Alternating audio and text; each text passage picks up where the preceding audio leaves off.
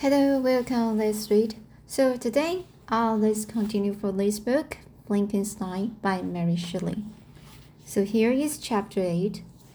With so here, uh, let's uh, start for chapter eight.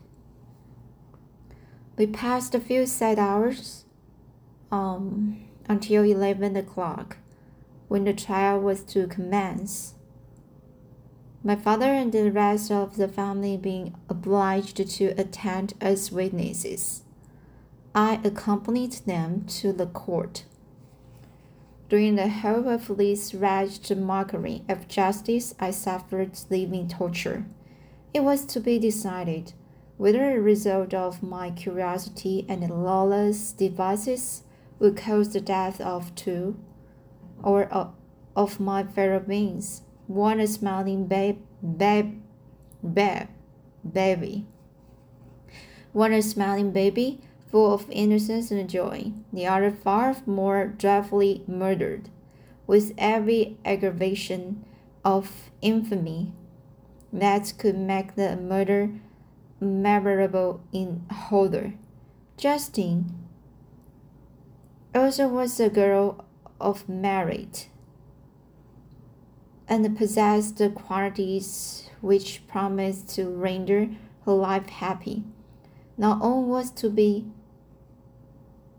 oblit- obliterated in an ignominious. So this is a big word. Not all was to be obliterated obliter, obliterated in an ignominious in in an ignominious grave, and I the cause. A thousand times rather would I have confessed myself guilty of the crime ascribed to Justin, but I was absent when it was committed and such a declaration would have been considered as the ravings of a madman, and would not have exco- um, exculpated her who suffered through me. The appearance of Justine was calm. She was dressed in mourning and her countenance, always engaging, was rendered by the solemnity of her feelings, its exquisite, exquisite, exquisite, exquisitely beautiful. So this I just repeated. The appearance of Justine was calm she was dressed in mourning, and her countenance, countenance, countenance always engaging, was rendered by the solemnity of her feelings, exquisitely, exquisitely, exquisitely, exquisitely beautiful. Yet she appeared confident in innocence and did not tremble oral guests on and execrated by thousands, for all the kindness which her beauty might otherwise have excited was obliterated in the minds of the spect spectator spectators by the imagination of the enormity, enorm, enormity she was supposed to have committed.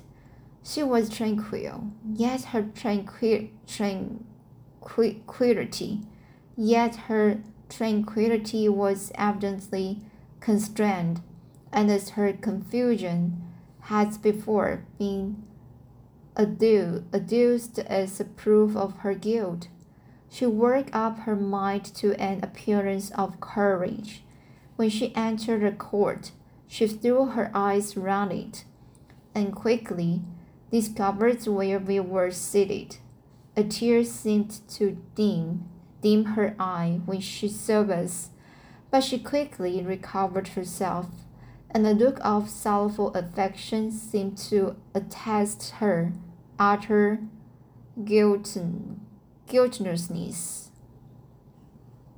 The trial began, and after the the advocate against her had stated the charge, several witnesses were called, several strange facts combined against her, which might have staggered anyone who had not such proof of her innocence as I had. She had been out the whole of the night on which the murder had been committed, and towards morning had been perceived by the market women not far from the spot where the body of the murdered child had been afterwards, afterwards found.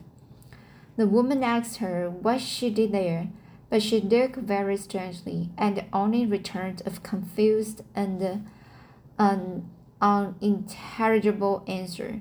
She returned to the house about eight o'clock, and and uh, when one inquired where she had passed the night, she replied that she had been looking for the child, and demanded earnestly if anything had been heard concerning him. When shown the body, she fell into violent hatred, um, hysterics and kept her bed for several days. A picture was then produced which the servant had found in her pocket, and when Elizabeth, in the faltering voice, proved that it was the same which an hour before the child had been missed, she had placed round his neck. A murmur of horror and indignation filled the court. Justine was called on for her defense as the trial had proceeded. Her countenance had altered. Surprise, horror, and misery were strongly expressed. Sometimes she struggled with her tears, but when she was desired to plead, she collected her powers and spoke in an audible, although very variable voice. God knows, she said, how entirely I am innocent, but I do not pretend that my protestations protestations should acquit me. I rest my innocence on the plain and simple explanation of the of the facts which have been adduced against me. And I hope the char- character I have always borne will incline my judges to a favorable inter, in, interpretation, where any circumstance appears doubtful or suspicious. Suspicious. She then related that, by the permission of Elizabeth, she had passed the evening of the night on which the murder had been committed at the house of an aunt at Chêne. At Chêne, a village situated at about a league from Geneva. On her return, at about nine o'clock, she met a man who asked her if she had seen anything of the child who was lost. She was alarmed by this account and passed several hours in looking for him. When the gates of Geneva were shut, and she was forced to remain several hours of the night in the barn be belonging to a cottage, being unwilling to call up the inhabitants to whom she was well known. Most of the night she spent here watching. Towards morning, she be believed that she slept for a few minutes. Some steps disturbed her, and she woke. It was dawn, and she quitted her asylum that she might again endeavor to find my brother. If she had gone near the spot where his uh, his body lay, it was without her knowledge. That she had been bewildered, bewildered when questioned by the mar- marquee women was not surprising, since she had passed a sleeping night, and the fate the fate of poor William was yet uncertain. Concerning the picture, she could give no account. I know, continued, continued the, the, un, the unhappy victim, how heavily and fatally this one circumstance, circumstance weighs against me. But I have no power of explaining it, and when I have expressed my utter ignorance, I am only left to conjecture concerning the probabilities by which it might have been placed in my pocket. But here also I am checked. I believe that I have no enemy on earth, and none surely would have been so wicked as to destroy me wantonly. Wantonly. Did the murderer, murderer, place it there? I know of no opportunity afforded him for some do so doing, or if I had, why should he have stolen the jewel to part with it again so soon? I commit my cause to the justice of my judges, yet I see no room for hope. I beg permission to have a few their testimony should not overweigh my supposed guilt. I must be condemned although I would pledge my salvation on my innocence. Several witnesses were called, who had known her for many years, and they spoke well of her, but fearing the hatred of the crime of which they supposed her. Her guilty rendered them ominous and unwilling to come forward. Elizabeth saw even this last resource her excellent dispositions and um, irreproachable conduct about to fail the accused. When, although violently agitated, she desired permission to address the court. I am, said she, the, the cousin of the, the unhappy child who was murdered, or rather his sister for I was educated by and have lived with her parents ever since and even long before his birth. It may, therefore, be judged in indecent in me to come forward on this occasion. But when I see a fellow creature about to perish through the cowardly cowardice of her pretended friends, I wish to be allowed to speak, that I may say what I know of her character. I am well acquainted with the accused. I have lived in the same house with her, at one time for five and at another for nearly two years. During all that period, period, she appeared to me the most amiable and benevolent of human creatures. She nursed the Maiden Frankenstein, my aunt, in her last illness with the greatest affection and care, and afterwards attended her own mother during a tedious illness, in a manner that excited the admiration of all who knew her. After which she again lived in my uncle's house, where she was beloved by all the family. She was warmly attached to the child who is now dead, and acted towards him like a most affectionate mother. For my own part, I do not hesitate to say that, notwithstanding all the, all the evidence produced against her, I believe and rely, rely on her perfect innocence. She has no temptation for such an action. As to the Bible on which the, the chief proof rests, if she had earnestly desired it, I should have willingly given it to her so much do I esteem and value her. A murder of approbation followed in that Elizabeth's simple and powerful appeal, but it was decided by her gener- generous inter inter inter interfer interference oh, generous interferers, and not in favor of poor Justin. On when the public indignation indignation was turned with renewed violence, charging her with the blackest ingratitude. She herself wept as Elizabeth spoke, but she did not answer. My own agitation and anguish was extreme during the whole trial. I believed in her innocence, I knew it.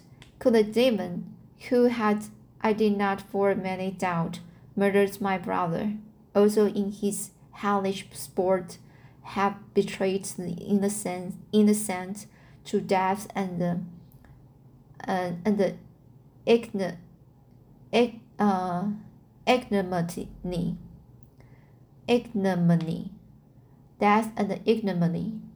I could not sustain the horror of my situation, and when I perceived that the popular voice and the countenances of the judges had already condemned my unhappy victim, I rushed out of the court in agony.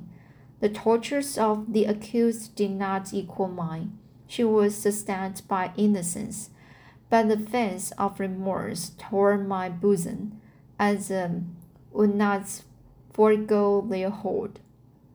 I passed the night of unmingled wretchedness. In the morning, I went to the court. My lips and the throat were parched. I dared not ask the fatal question, but I was known, and the, the officer guessed the cause of my visit. The ballots had been thrown. They were on Blake, and Justin was condemned. I cannot pretend to describe what I then felt.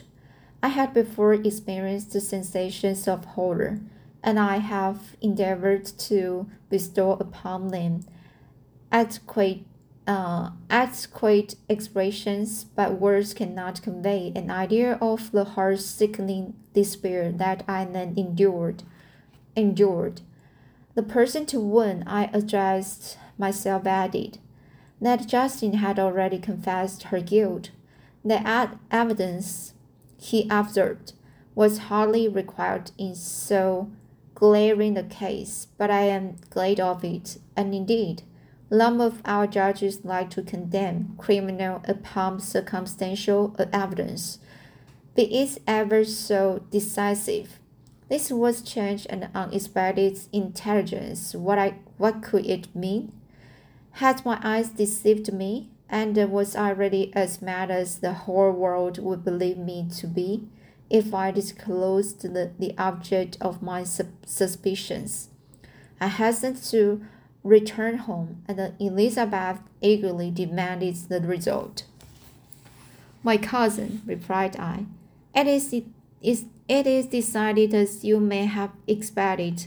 All judges had rather that ten innocent should suffer, then that's one guilty should escape. But she would has confessed. This was a dire blow to poor Elizabeth, who had relied with firmness upon Justin's innocence. Alas, said she, how should I ever again believe in human goodness? Justin, whom I loved and esteemed as my sister, how could she put on those smiles of innocence only to betray? Her mild eyes seemed incapable of any severity or guilt or guile, and yet she has committed a murder. Soon after we heard that the poor victim had, had expressed a desire to see my cousin, my father wished her not to go, but said that he left it to her own judgment and feeling, feelings to decide. Yes, said Elizabeth, I will go, although she is guilty, and you, Victor, Victor, should accompany me. I cannot go alone. The idea of this visit was torture to me, yet I should, I could not refuse. We entered the gloomy prison chamber and beheld Justin sitting on some straw at the farther, farther end. Her hands were manacled, and her head rested on her knees. She rose on seeing us enter, and when we were left alone with her, she threw herself at the feet of Elizabeth, weeping bitterly. My cousin wept also. Oh, Justin, said she, why did you rob me of my last consolation?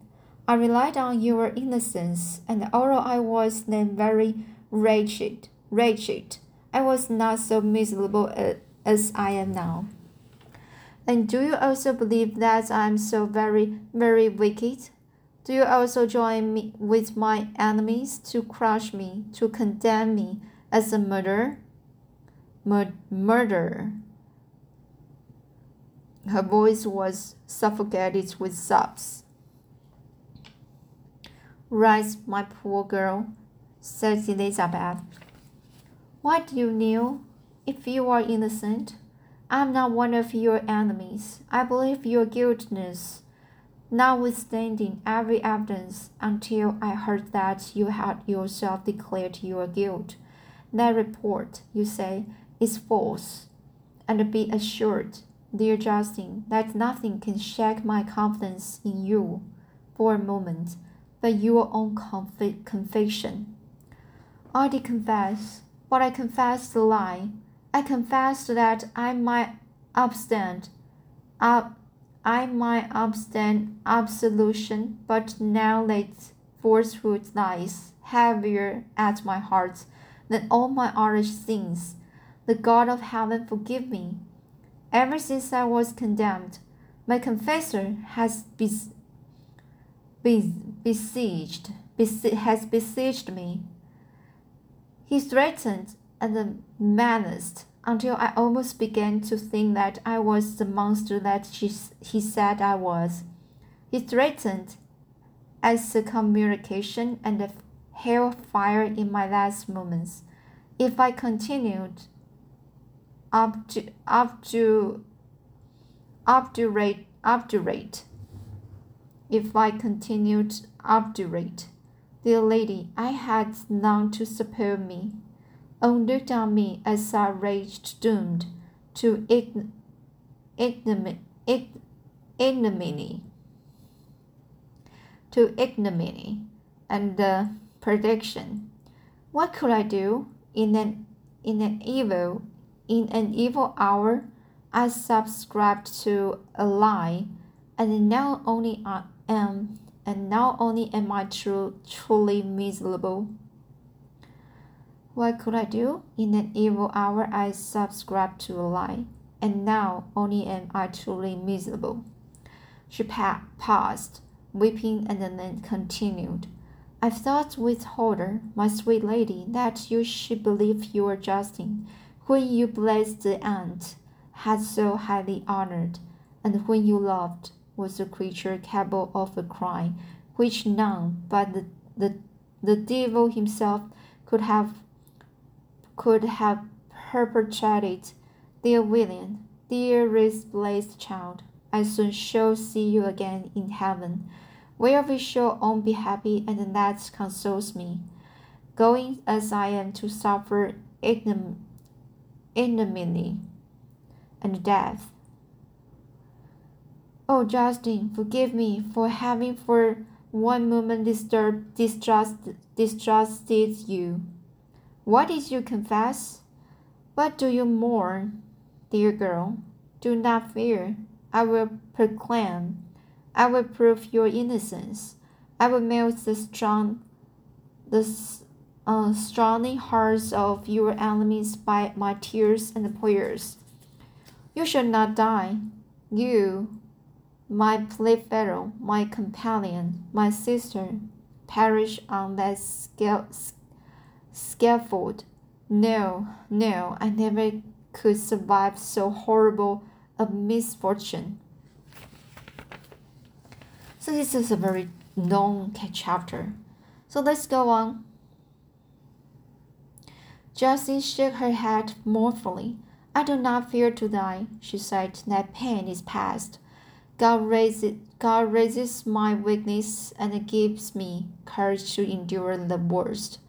I live a sad and bitter world, and if you remember me and think of me as of one unjustly, unjustly condemned, I resigned to the fate awaiting me. Learn from me, dear lady, to submit in patience to the will of heaven. During this conversation, I had retired to a corner of the prison room, where I could conceal the horrid anguish that possessed me. Despair. Who dared talk of late? The poor victim, who on the morrow was to pass the awful boundary between life and death, felt not as I did, such deep and bitter agony. I gnashed my teeth and the ground them together, uttering a groan that came from my inmost soul. Justin started. When she saw who it was, she approached me and said, Dear sir, you are very kind to visit me. You, I hope, do not believe that I am guilty. I could not answer. No, Justin, said Elizabeth. He is more convinced of your innocence than I was, for even when he heard that he had confessed, he did not credit it. Thank him. In these in these last moments, I feel the sin- sincerest gratitude towards those who think of me with kindness. How sweet is the affection of others to such a wretch as I am! It removes more than half my misfortune I feel as if I could die in peace, now that my innocence is acknowledged by you, dear lady, and your cousin. Thus the poor sufferer, sufferer tried to comfort others and herself. She indeed gained, gained the resignation she desired. But I, the true murderer, feel never dying one alive in my bosom, which allowed it of no hope of consolation. Elizabeth also wept and uh, was unhappy, but hers also was the misery of innocence, which, like a cloud that passes over a fair moon, the moon, for a while hides, for a while hides, but cannot tarnish its brightness. Anguish and despair has penetrated into the core of my heart. I bore hell with me, within me, which nothing could extinguish. We sat several hours with Justin, and it was with great difficulty that Elizabeth could tear herself away. I wish, I wish, cried she, that I were to die with you. I cannot live in this world of misery. Justine assumed an air of cheerfulness, while she with difficulty repressed her bitter tears. She embraced Elizabeth and said in a voice of half suppressed emotion, Farewell, sweet lady, dearest Elizabeth, my beloved and only friend. May heaven, in its bounty, bless and preserve you. May this be the last misfortune that you will ever suffer. Live and be happy and make others so. And on the morrow, Justine died. Elizabeth's heart rending eloquence failed to move the judges from their settled conviction in the crimin, crim, criminality of the, the saintly sufferer. My passionate and in indignant appeals were lost upon them. And when I received their cold answers, and heard the harsh, unfailing reason, reasoning of these men, my pur- purposed, pur- pur- um, purposed, avowed, avowed, my purpose avowed died away on my lips. Thus I might proclaim myself a madman, but not revoke the sentence passed upon my wretched victim. She perished on the scaffold as a murder murderess. From the tortures of my own heart, I turned to con- contem- contemplate the deep and the voiceless grief of my Elizabeth. This also was my doing, and my father's will and the desolation of late late so smiling home home on was work of my my thrice occur, accursed hands. Ye, ye weep, ye weep, weep unhappy ones, but these are not your last tears. Again should you raise the funeral wail, and the sound of your, uh, your, your lament, lamentations, lamentations should again and again be heard. Frankenstein, your son, your kinsman, your early, much loved friend, he who he who would spend vital drop of blood for your sex. who has no thoughts nor sense of joy, except as it is mannered uh, also in your dear countenances, who would fill the air with blessing, and spend his life in serving you. He bids you weep, to shed countenance tears, happy beyond his hopes. If loss, inexorable fate be satisfied, and if the destruction pass before the peace of the grave have succeeded, succeeded to your sad torments. Last spoke my prophetic soul, as torn by remorse, horror, and despair. I beheld those I loved spent vain sorrow upon the graves of William and Justin, the first helpless victims to my unheralded arts. This is a very long chapter um, so here uh, is a very sad result. The Justin still died, died. So Elizabeth just can, uh, can sense the the further appeal for her, and so so everything just um, uh, settled down.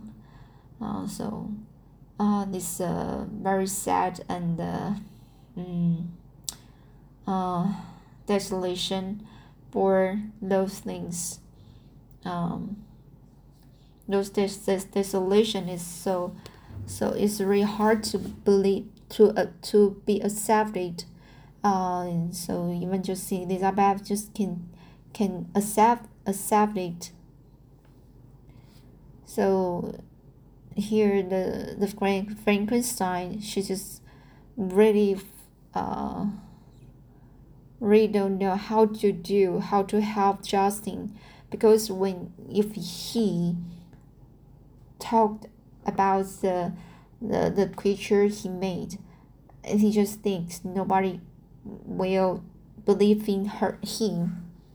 And even uh, people just can't believe uh, a dead man can be can be alive again so this is a very sad story for these books. Um, uh, the I will read chapter nine next time. Alright, so see you next time.